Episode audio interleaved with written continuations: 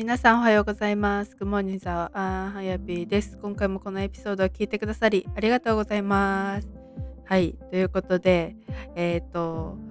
久しぶりのソロエピソードになります。はい。で、あの、ちょっとね、今日何を話そうかなって思って、えっ、と、ちょっと考えてたんですけど、あのーまずはじめにちょっと私の自己紹介をなんかあんまりここ最近していなかったし新年入ってでもしかしたらね新しく聞いてくれた方もいるかなと思ってはいあの過去に私の自己紹介のエピソードっていうのをやったんですけどもあの簡単に、まあ、自己紹介をしてでその後ね今日のエピソードを話していきたいと思います。はい、で私ははやぴーです。ではやぴーはあの今はフルタイムで働きながらでももしかしたらこの3月ぐらいでこの働き方っていうのをちょっと変えようかなって思ってるんですけど今現在1月現在ではフルタイムで働きながらこのマインドセットコーチとあとベーカーとしてオンラインでお菓子の販売をしています。はい、で、えっと、なんでこのマインドセットかっていうところをお話しするとやっぱり私がここの、うんと今までの過去の思考だったりとかもうこの頭の中で考えてることがすごくすごく大きくて自分自身がこうやってやりたいって思うことがあったんですよね。例えばこのベーカーだったりこのマインドセットコーチだったりとか、ね、こうなんか人をエンパワーすることができるんじゃないかってちょっと心の中の奥底では思ってるんですけどいつまでたってもあの一歩が踏み出せない。でも本当一歩踏み出してるんですよね。その大学の時にえっと、就活をしないで自分の好きな人生をね生きていきたい、ね、その社会にとらわれずとか、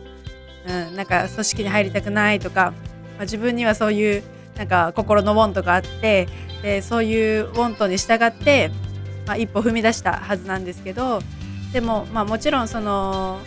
就職をしないで働いた仕事とかも、まあ、自分の心からやりたいっていうか、まあ、興味があることではあったんですけど、まあ、結局人から雇われる、まあ、仕事だったりとか、ね、そう雇われたくないとかね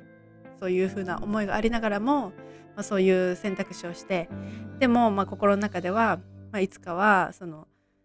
雇われない仕事で生きていきたいっていうふうに、まあ、思っていました。うん、で、まあ、ずっとずっと月日が経ってしまってまあ8年ぐらいね、そういう思いを持ち続けていたんですよね。で、それで、あの、いつかはできる、やれるっていうふうに思ってるんだけど、その先、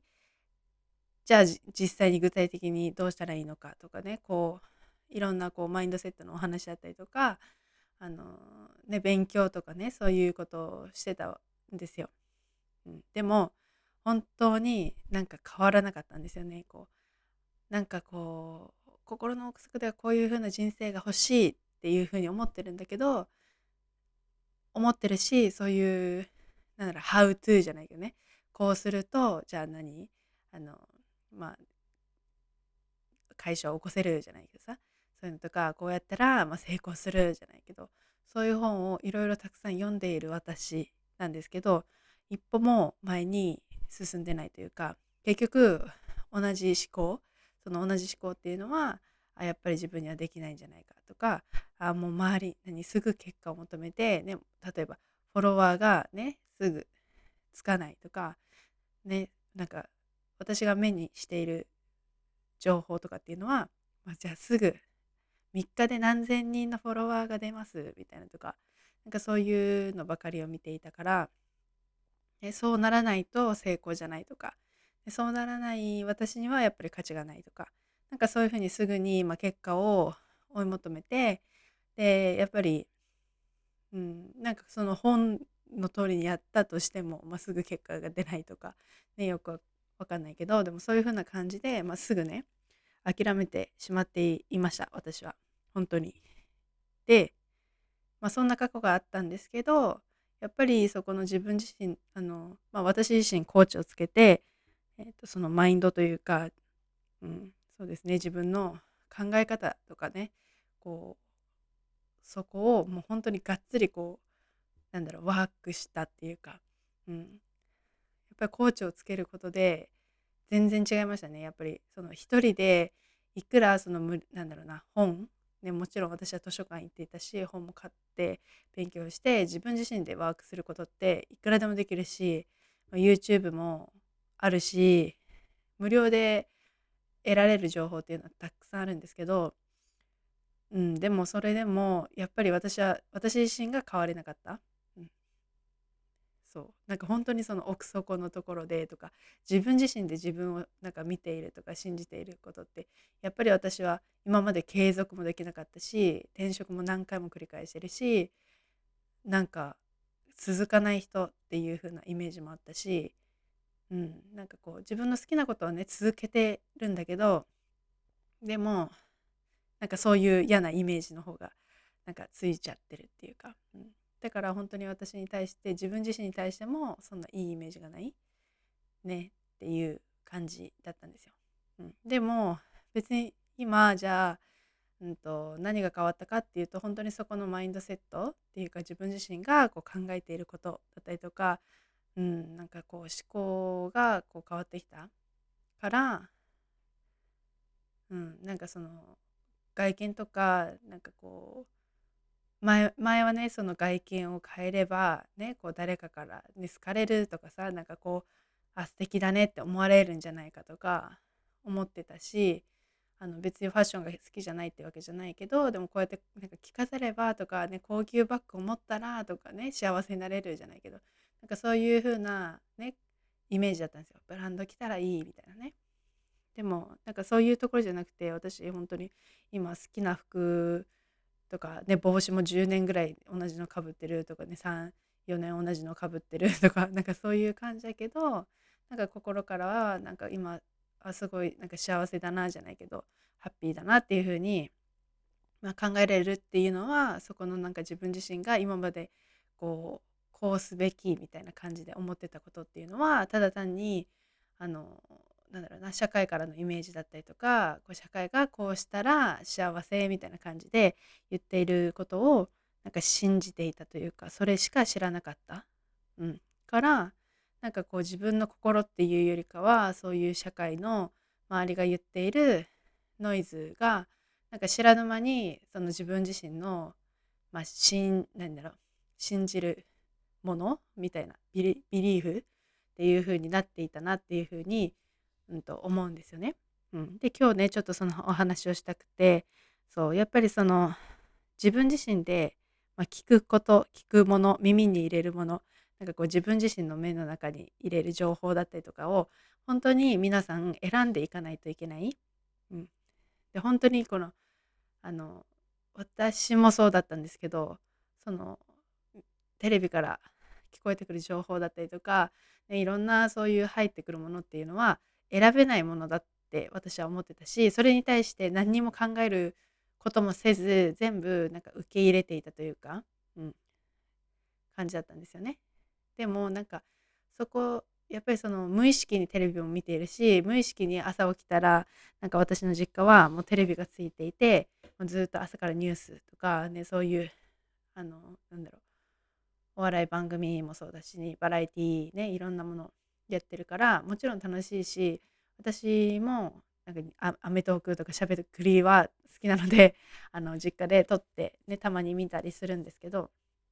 そういうふうにまあ選んで情報を取りに行っていて笑いたい時に笑いたいからそれをなんか撮ってもらってるんですけどでもその無意識にじゃあ一日ねその家の中でテレビをつけていて、まあ、ニュースだったりとか、ね、今はコロナコロナって言われていてじゃあ何万人ね何今日は何百人なんか感染しましたねもうなんかこう言ってるわけじゃないですか。でそれであのまあ皆さんどう捉えるかは自由だと思うんですけどなんか私はねそれをね聞いていて別にハッピーにならないんですよね。うん、でどっちかって言ったらああ嫌だなとかなんかあ自分がかかったらどうしようかなとか不安の方があら出てくると思うんですよ。うん、でなんかふとした瞬間にそれを思ったんですよね。私はなんか、まあ、強制的にというか、まあ、台湾にいた時から、まあ、テレビも見てないし台湾から帰ってきてからあの住み込みでバイトをしてたのでそこにもテレビがないからっていう風なまあなんか強制的にテレビがない生活っていうのを、まあ、してし始めちゃったので、まあ、なんかないと生活できないって思ってる人とか普通にある人だったら多分無意識につけちゃうと思うんですけどでもその中でねあの私はその実家に帰って、まあ、テレビをつけてっていう風に、やったんですけどでもその時に出てきたなんかニュースとかがすごくなんかうんと気持ちがよ気持ちが良くないっていうかハッピーにならないニュース。でしかもなんかこうやっぱりうーんその時覚えてるのがなんか誰々がこう離婚したとか不倫したとかそういう芸能人の、まあ、そういうお話ですよね。ゴシップみたいな感じ。でそれを聞いていてなんか私なんかもちろんその人たちね芸能人だけど別にその一人の人なわけじゃないですか。でそれのなんかこうみんなで言うのとかっていうのも全然好きじゃなかったし、まあ、なんか勝手にしてくださいっていう感じ。なんだけどやっぱりそれを見た私たちってあやっぱりこう、まあ、もちろん不倫は悪いことなのかもしれないけどねこう不倫した、ね、離婚したなんかどっちが悪いこっちがこうでああでっていうのを自分で選ばずに、まあ、耳に入れていたら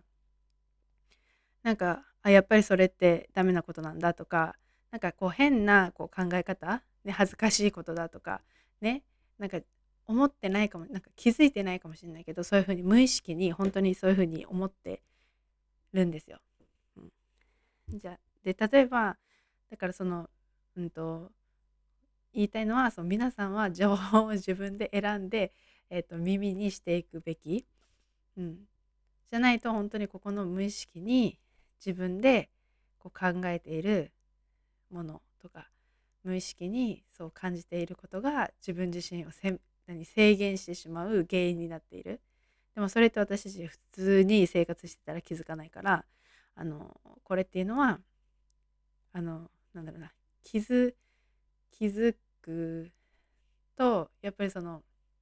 何がこう自分に制限しているかっていうのは気づければいいんですけど、まあ、基本的にはね なんか普通の生活であのあこれが私を制限している言葉だなんて 思いながら生活する人っていないと思うんですよね。だから私もそうなんですけど。だからそういうのをやっぱりそういうコーチとかで、ね、話して自分自身でぜなんか気づかないことを、まあ、こうやって引き出してくれたりするので、うん、なのでそれで本当にもうみんないろんなもう本当に今まで生きてきた中で特に私は32で32年間も、まあ、そのなんか周りの環境だったりとか言われてきた言葉だったりとかで本当に自分を制限してきたなっていうふうに思ってます。うん、で、えっと、今回そのドリームスクワットっていうのをね、あの先週の日曜日もねやってたんですけどもまだリプレイでも見れるのでぜひぜひその自分の耳に入れる情報を選ぶという面で言えばこのドリームスクワットは本当にもうなんだろう自分のその制限を外してもっともっとね自分がこうワクワクする未来を作るために素敵なこういろんな情報があのポジティブなエネルギーの 情報がたくさんあるのでもうまだあの参加していない方は是非リプレイでも見ていただきたいなと思います。そうで何を言おうとしたんだろうな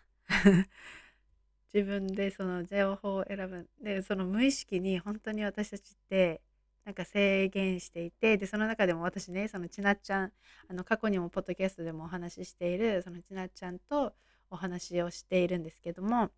そのあの私の、えーと、ドリームスクワットでやったあの、うんと、レッスンの中でもお話をしたんですけどそのちなちゃんはもともと私から見たらそのちなちゃんはすごくもうあの前に座っていて行動的でなんかこう、まあ、先生に好かれているようなタイプでって思って私は見てたんですね。で前になんか授業のも一番前にもう意欲的に座ってなんかこう発言もするし、ね、自分の考えも方、ね、考えてるものを持ってなんかすごいなっていうふうに見てたんですよね私は。でその見ている私っていうのはどこに座ってるかっていうと一番後ろに座ってたんですよその授業の大学のこの講義のあの場所で一番後ろに座っていいなってこう眺めているタイプの人間でで、うんと、羨ましいなってすごいなっていうふうに思ってるね。て私はでも後ろに座ってるんですよ。でもしそれがいいなと思ってもしそれになりたいんだったらそれになってもいいはずでもそこで自分をなれないっていう風に考えてたりそこに何だろう前に座るのはそういう人しか座れないとかなんかこう自分はそんな人じゃないっていう風に思っているっていうのはこう自分で多分過去にね私が思うのはそういう風になんかあんまりそういう風に前に座れるのはすごく意見を持ってる人って思い込んでたりとか、ね、そうそうじゃない人だって座ってもいいはずなのにそういう風に思い込んでたりとかあのなんか手挙げて失敗したくないとかね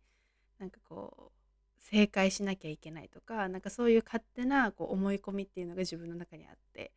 でそれでで自分はその別に勉強できるわけでもないし自分の意見を持ってるわけでもないし自分の考えがないからなんかその前に座れないっていうふうに思ってた。で失敗も怖かったし恥ずかしいことだって思ってたし、うん、なんかそういうふうな思い込みがずっとあったのでそうそうそう。なのでなんかそれって分かんない。いつどこでそういうなんだろう、まあ、情報を得たりねうん、なんかそういうのが恥ずかしいって思ってるね。前に座るのが恥ずかしいって思ってるかもしれないし思ってたかな。そう思ってたのは何でか分かんない。だけど多分その過去とか、ね、無意識にこう考えていることが私自身を制限してだからそこに行けないっていうかそこから出るのが何そのうんとその一番後ろにいるとかなんかそういう先生の目に見えないところにいるっていうところが自分自身のまずコンフォートゾーンって言ってその居心地のいい状態だったんですよ。でそっからねそのそれじゃない行動をした時の自分ってもうそわそわしちゃう。ねそっからじゃあ一番前に座ったらやばい先生が目の前にいるとかなんかこう怖い状態になっちゃうじゃないですか。そうだからみんなもねこう普段と違うルーティンをするとかなんか自分がちょっとねこうチャレンジすることってすごく居心地が悪いことだと思うんですよね。うん、だからそれをしてる自分っていうのはやっぱり最初は受け入れられなくてやっぱりちょっとあややめとこうとかなんかこういうふうに思うと思うんですよね。う、ん、でもそれそのコンフォートゾーンからやっぱり抜け出ることですごく成長もある。うん、私もそう思うし、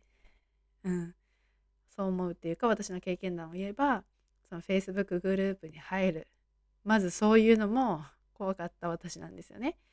でっていうのもオンラインは怖いものだっていう勝手な思い込みがあった。じ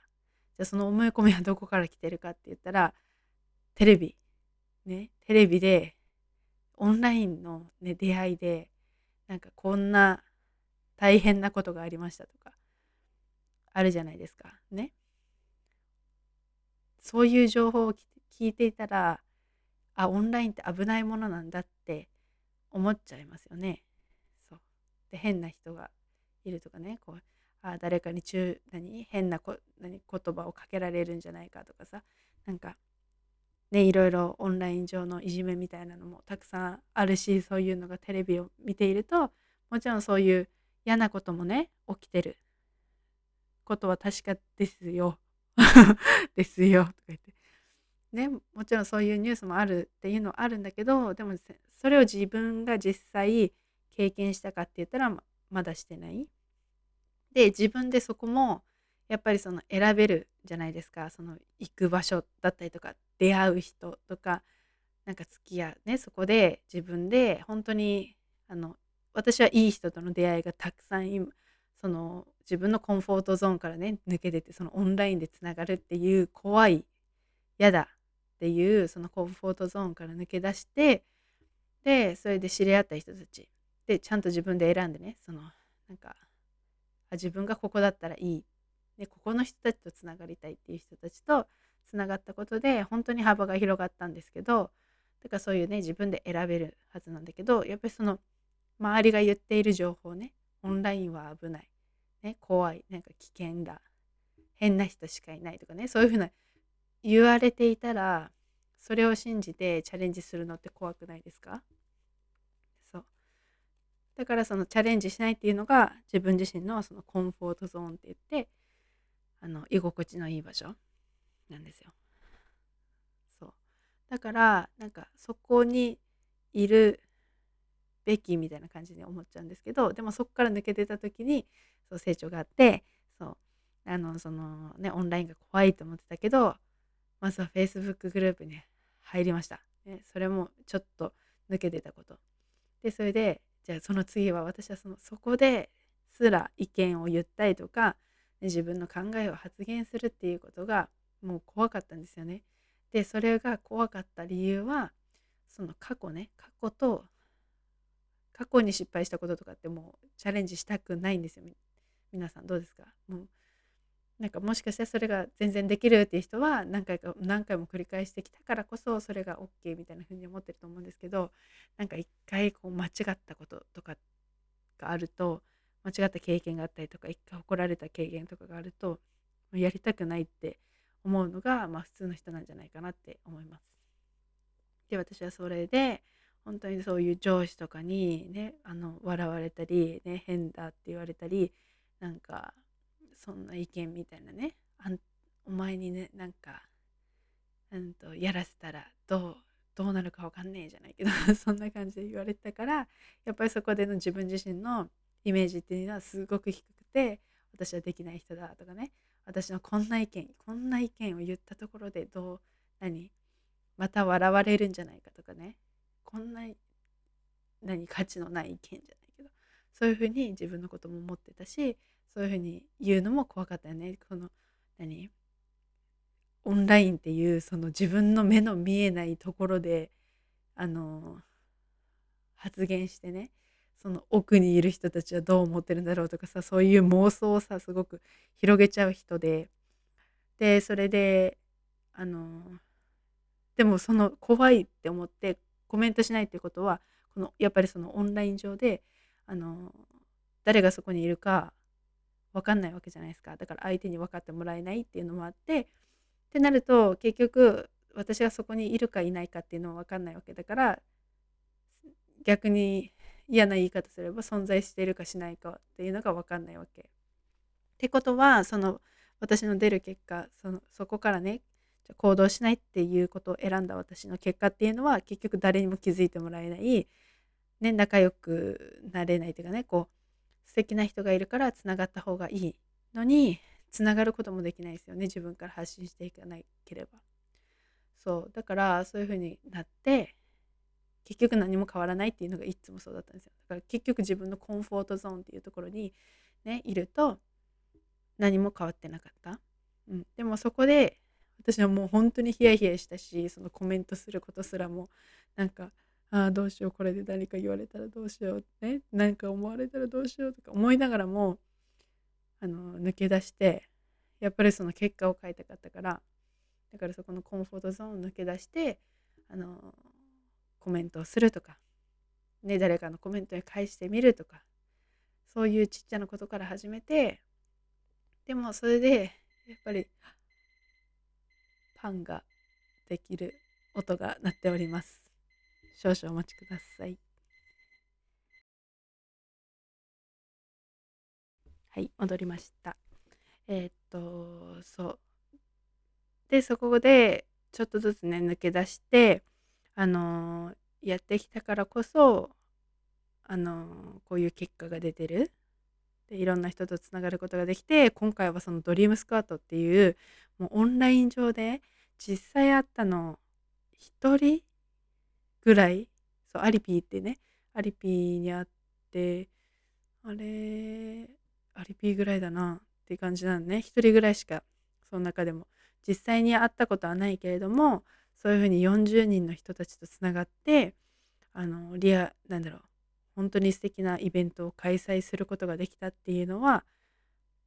もうすごいことだなって私自身も思って、うん、もうこのオンラインでやるのがヒヤヒヤしていた人間なのにやっぱりそういうところであの、まあ、自分自身のブロックね怖いなって思いながらも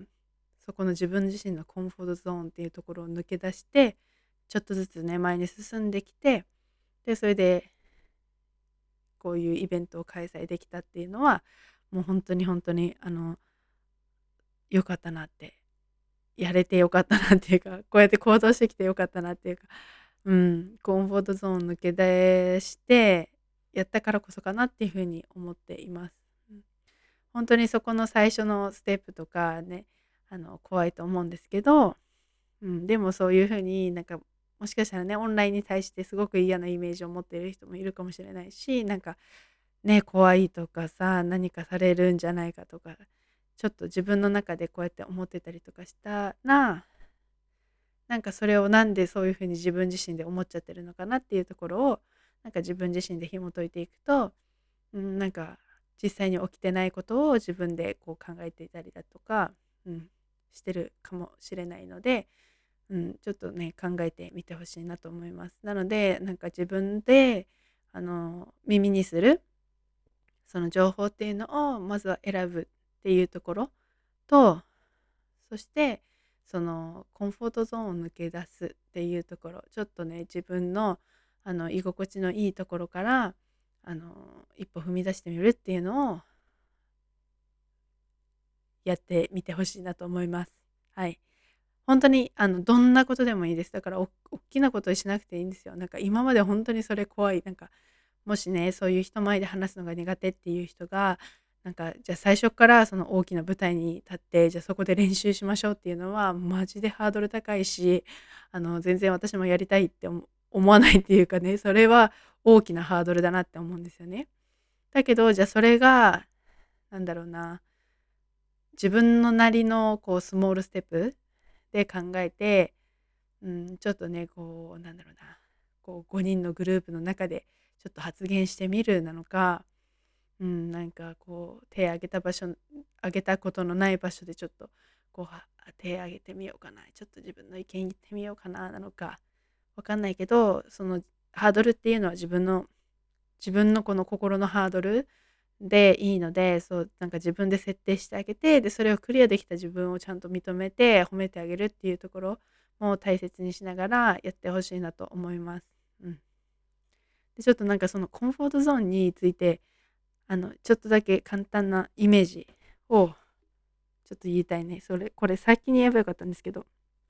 そうコンフォートゾーンって今ちょっとね私お風呂上がりでお風呂の中でこれ考えてた時に思い出し思ったんですけど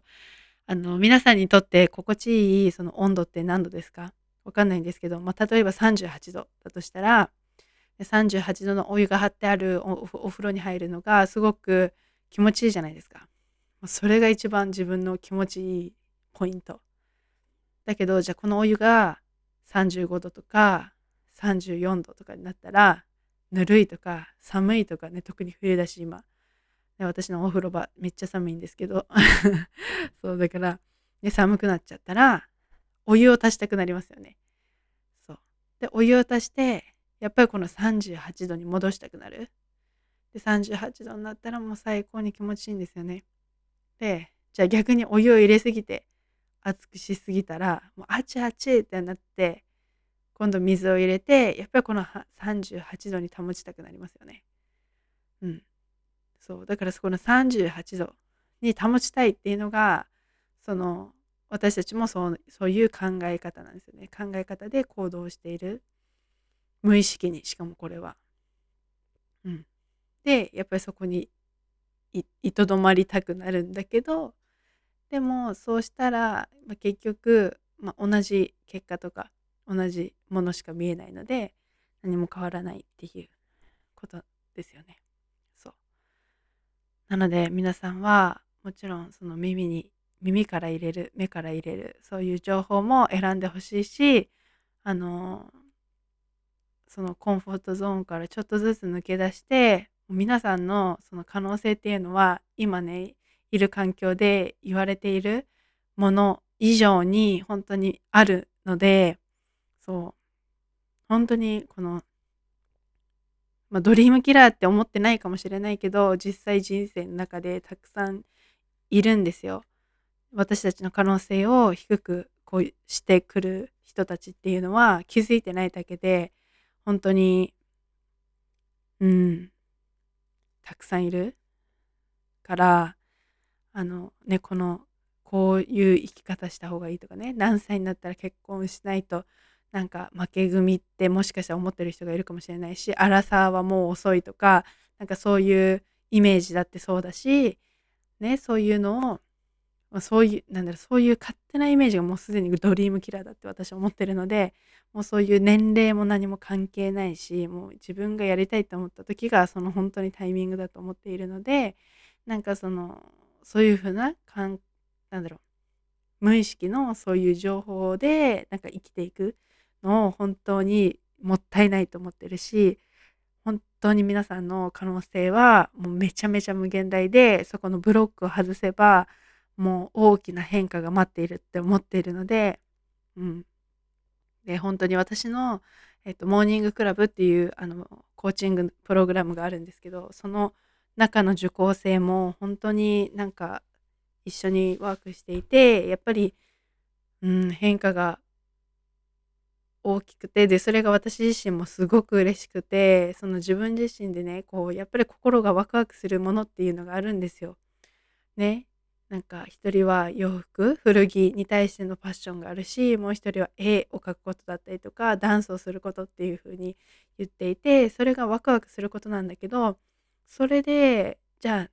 なんか変な話、生きていけるのかなとか、ね、なんか別に今の仕事があるし、で、それで時間が取られて、なんか疲れちゃうんじゃないかなって。別に仕事もね、そんな簡単な仕事をしているわけじゃないし、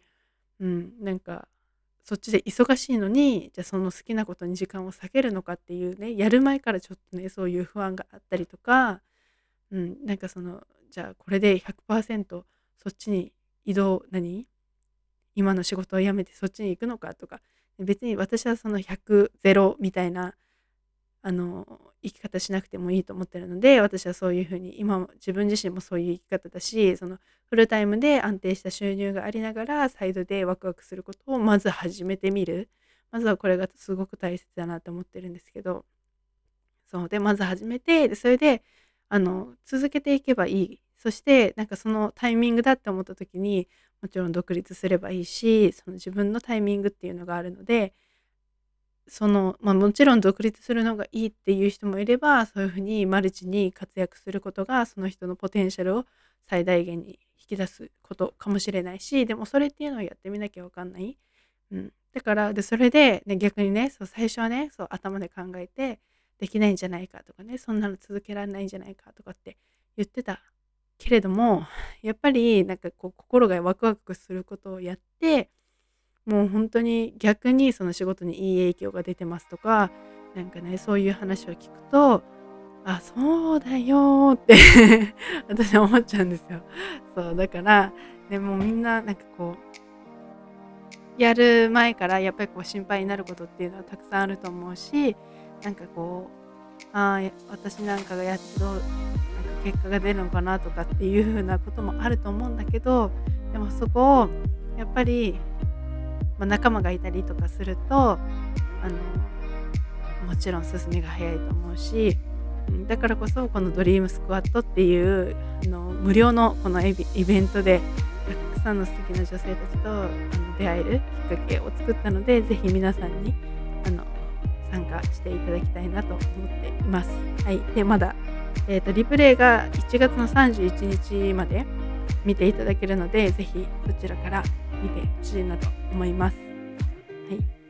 でもちろんあの私はそういうコーチングプログラムとかもやっているのでもしそういうこういうふうに内側から変わってなんかねもう人とね同じ人生生きたくないと思ってるのになかなか一歩が踏み出せなくて、ね、自分に自信がないとかもうなんかこう結局なんか普通の生活しちゃってるとか、うん、でなんかもっと自分の自信をアップして自分の自信っていうのもなんかこうなんか外見だけの自信じゃなくて内側からなんか出るようなこうワクワクするそういう自信なんですけどでそういうのもアップして、ね、もっともっとなんか自分の可能性を高めてでもっとね自分の理想の人生っていうのをあの一緒にクリエイトしていきたい女性をサポートしているのでで今たまたまたまっていうかその今募集をしているところです、中高生を。はい、なので、もし興味がある方は、えっと、概要欄に私の LINE を貼っておくので、LINE から、あの、なんだろう、お問い合わせいただければ、はい、ぜひ、こちらから情報とか、あと無料の相談コールとかもやっているので、はい、あのそちらからお問い合わせください。はい、ドリームスクワットの登録フォームもその概要欄に貼っておくので、そちらからぜひ登録してください。ということで、ちょっとね、長くなってしまったんですけども、何か皆さんのヒントになったらすごく嬉しいです。はい。ではまた次のエピソードでお会いしましょう。